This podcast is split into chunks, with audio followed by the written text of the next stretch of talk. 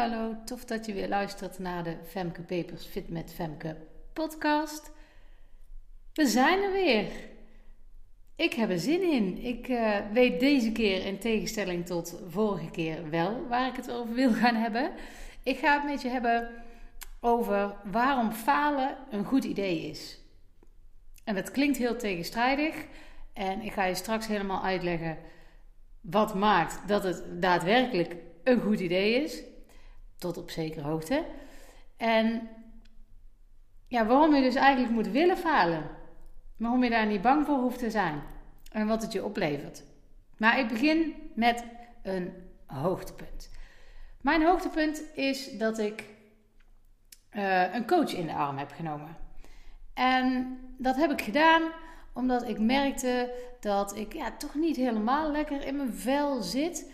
Op zich gaat het wel prima, maar ik merk dat dingen wat harder werken zijn dan anders. Dat ik wat sneller in mijn emotie zit dan anders. Nou, daar is op zich niks mis mee. Maar ik vind het te lang duren en ik wil heel graag zorgen dat dit niet erger wordt.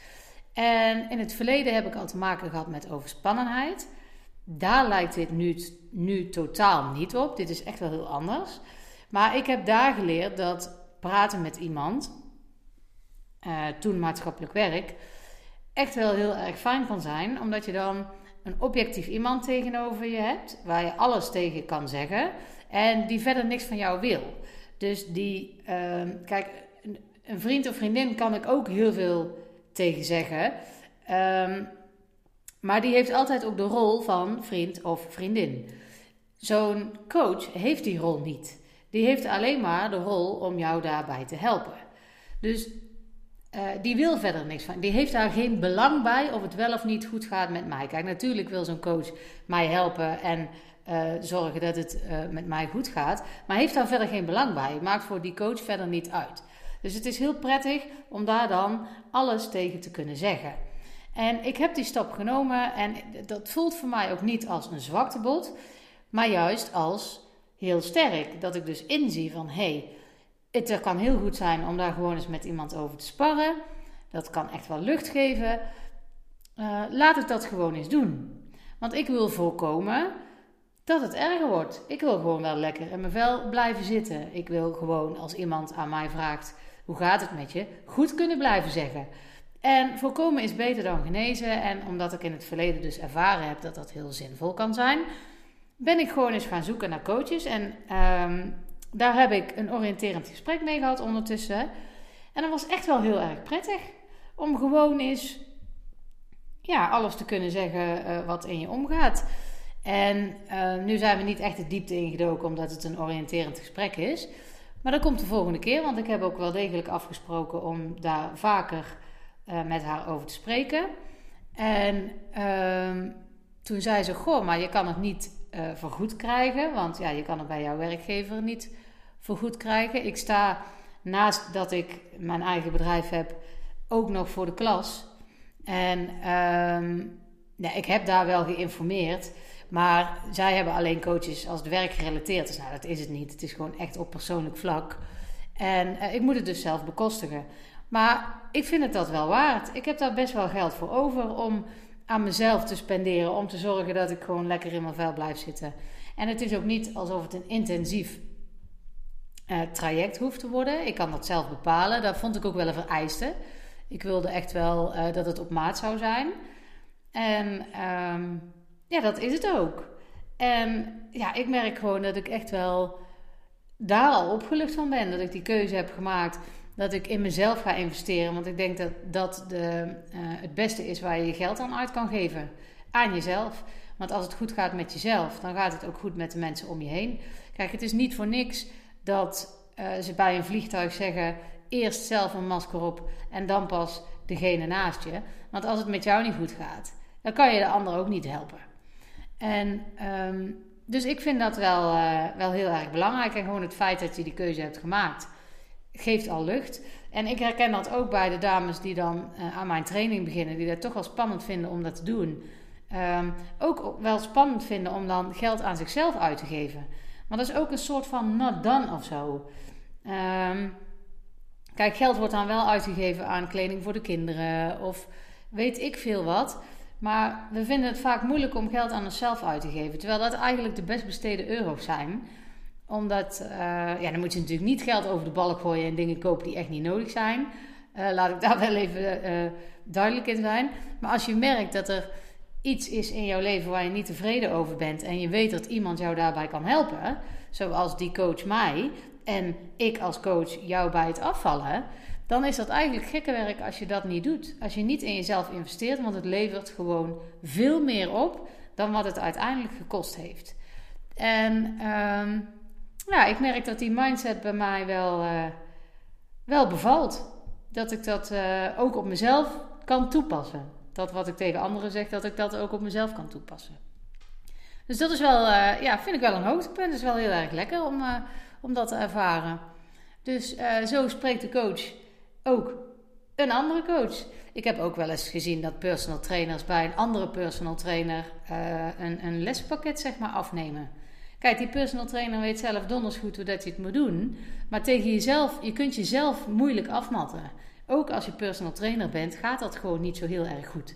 Dus dan is het heel erg fijn als iemand anders dat kan doen. En zo geldt dat voor mij net zo. Ik ben coach, maar jezelf coachen is gewoon lastiger. En natuurlijk heb ik een voorsprong omdat ik dingen bij mezelf beter herken. En um, ook door gewoon levenservaring. Tuurlijk heb ik die. Maar um, in de spiegel kijken is heel moeilijk om dat objectief te doen. Dus dan is het gewoon fijn als een andere coach jou die spiegel voor kan houden. Dus um, ja, nou, dat was mijn hoogtepunt. Dan kom ik nu op het onderwerp van de podcast: waarom falen een goed idee is. Je hoort uh, vaak dat als iets niet gelukt is, dat mensen daarvan balen. En om dan maar gewoon de link meteen te leggen met afvallen. Als jij s'avonds op de bank uh, een hele chocoladereep hebt gegeten, terwijl je eigenlijk van tevoren met jezelf had afgesproken om maar twee stukjes te pakken, dan voelt dat als falen. Dan baal je van jezelf. Hoe komt het nou dat ik dit gedaan heb? Waarom doe ik dit nog steeds? ik faal, het lukt me niet. En vorige week lukte het wel, waarom lukt het dan nu niet? En anderen kunnen het wel, waarom kan ik het niet? En dat voelt heel erg als, ja, als falen. Um, dan is mijn vraag: helpt dat? Helpt dat om te vinden dat je gefaald hebt? Word je daar wijzer van? Heb je daar iets aan? Levert het je iets op? Nou, ik denk dat het voor de hand ligt dat die antwoorden uh, nee moeten zijn. Dat helpt niet. Kijk, falen is eigenlijk een heel goed idee, want dat is je leermoment. Dan kun jij zien van hé, hey, dit ging niet helemaal goed. En je kan dus bedenken, oh my god, ik deed het weer fout, ik kan het niet, hè, ik faal. Uh, en waarschijnlijk voelt dat met een iets andere intentie, echt, echt een baalgevoel. Wat ik snap, hè, daar gaat het niet om. En het is ook niet zo dat ik zeg uh, dat je niet mag balen. Tuurlijk mag je daarvan balen. Maar het is vooral wel heel erg belangrijk dat je ook zorgt dat je er je leermoment uithaalt. Dus dat je niet blijft uh, pitten, sikke neuren, of hoe je het ook wilt noemen, over oh, oh, oh, wat ben ik toch iemand die faalt. Oh, oh, oh, wat ben ik toch zielig, ik leer het nooit. Nee, je moet kijken, oké, wat ging er vooraf? Um, had ik misschien stress? Uh, heb ik een rottelefoontje gehad?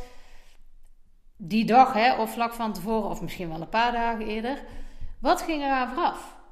Want misschien is dat wel de trigger geweest. En nog veel belangrijker, de volgende keer dat je ontdekt dat je het derde stukje chocola wil pakken, terwijl je er eigenlijk maar twee voor jezelf had afgesproken, wat ga je dan doen om, daar, uh, om dat tegen te gaan? Om te zorgen dat je die daadwerkelijk niet op gaat eten. Dat is je leermoment. En het geeft ook al meteen veel meer lucht als je het zo kunt zien. Als je het kunt zien als, hè, jeetje, dit was niet oké. Hier baal ik van. Dat gevoel mag je ook best wel erkennen. Maar hoe ga ik nou zorgen dat ik dan de volgende keer daar niet meer van hoef te balen? je kunt het vergelijken, volgens mij heb ik dit al eerder verteld in een andere podcast. Je kunt het vergelijken met uh, kinderen in de klas. Als je. Uh, die, kinderen die willen ook geen fouten maken. Soms durven ze hun vinger niet om, op te steken, omdat ze bang zijn dat ze een verkeerd antwoord geven. Maar als je een fout antwoord geeft, en dat probeer ik die kinderen ook altijd uit te leggen. Als je een fout antwoord geeft, dan pas ga je nadenken: hé, hey, wat moet het goede antwoord dan eigenlijk zijn? En dan ben je aan het leren. Kijk, wanneer jij zegt een goed antwoord geeft, dan leer je niks, want dat weet je al, dat zit er al. Dus dan groei je niet. Dan ontdek je niks nieuws. Als je een fout maakt, dan ga je nadenken: hey, dit had anders gemoeten. Het antwoord is niet 4, het antwoord is 6. Maar waarom is het dan 6? Waarom is het geen 4? Hoe komen ze er eigenlijk bij? Dan ben je veel meer aan het leren dan het kind wat wel het goede antwoord geeft, maar misschien eigenlijk niet helemaal weet hoe ze aan het goede antwoord komen. Of in een andere situatie weer net misdoen, omdat ze niet helemaal snappen hoe dat antwoord tot stand komt. Snap je wat ik wil zeggen? Het gaat er dus om dat fouten maken zetten je tot nadenken. Tenminste, dat zou moeten zijn.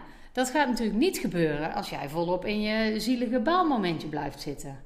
En ik zeg het nu best wel direct, maar dat is wel echt wat er gebeurt. Als je heel eerlijk naar jezelf bent, dan weet je dat dat is wat er aan de hand is. Dat je jezelf ontzettend zielig zit te vinden en een stom konijn, om het zo maar even te zeggen. Maar dat is niet constructief. Dat gaat jou niet helpen. Maar dit is wel het moment waarop jij leren kunt. Wat ging er mis? Hoe komt het dat ik dit heb gedaan? Maar veel belangrijker, wat maakt dat ik dat de volgende keer anders moet doen? Wat maakt wel dat ik op het goede antwoord kom? Snap je? Dus daar ga je gewoon mee aan de slag.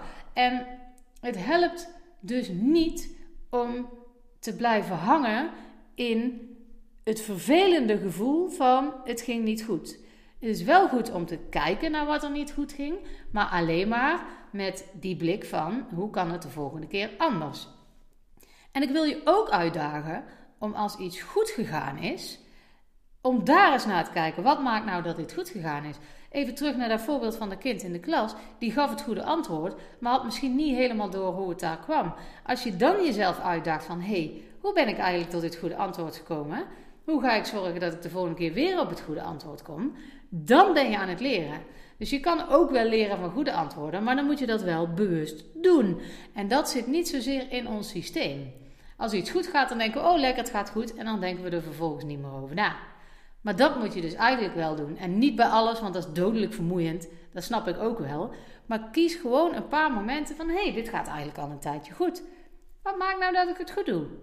Komt het omdat ik extra mijn best voor heb gedaan? Komt het omdat ik beter geslapen heb? Komt het omdat ik gewoon geen snoep in huis haal en er daarom niet over nadenk? Komt het omdat ik veel meer in de ritme zit? Whatever. Maar sta daar af en toe eens bij stil. Bewust. Wat gaat hier nou goed? En als je een fout gemaakt hebt, als je ik wil het niet eens falen noemen, maar in jouw optiek is dat falen waarschijnlijk. Dus geef ik daar wel even die woorden aan, want dan hebben we het over hetzelfde. Als jij gefaald hebt, denk dan hoe je de volgende keer daar een succes van kan maken. Daar zit je winst. Dat is wat je moet doen. Falen, geen probleem. Maar denk vooral na hoe dat je kan zorgen dat dat de volgende keer niet meer gebeurt. Als je daar nou meer over wil weten, dan is het echt wel interessant om te kijken naar de Mindset mini-cursus als je die nog niet hebt. Ik zal de link uh, bij de beschrijving van uh, de podcast zetten, maar als je googelt info Mindset mini-cursus, dan denk ik dat je er ook wel gaat komen. Je kan ook op www.fitmetfemke.nl slash Instagram. Daar kun je kijken. Daar staat ook de link naar de Mindset mini-cursus. Daar staan ook allerlei andere links die interessant kunnen zijn. Maar als het even hier om gaat, dan is uh, de Mindset Mini cursus denk ik wel een goed idee om te doen. Kost maar 7 euro, dus daar hoef je het eigenlijk echt niet voor te laten. Dus um, ja, het makkelijkste is www.fitmetfemke.nl slash Instagram. Ik zal de link er ook bij zetten. Nu weet ik alleen niet of die link dan overal te zien zal zijn. Bijvoorbeeld ook op Spotify. Ik weet niet of je daar kijkt. Volgens mij wel. Dus ik zet hem er in ieder geval bij voor je. Maar dan weet je nu ook waar je hem kunt vinden. Ja, dus als je wil weten hoe dat je dat dan daadwerkelijk kan doen, is dat uh, een goed idee om heel laagdrempelig te beginnen. Nou, dat was hem voor vandaag. Ik wens je vandaag heel veel fouten toe, zodat je lekker veel kan leren. En ik hoop dat het goed met je gaat.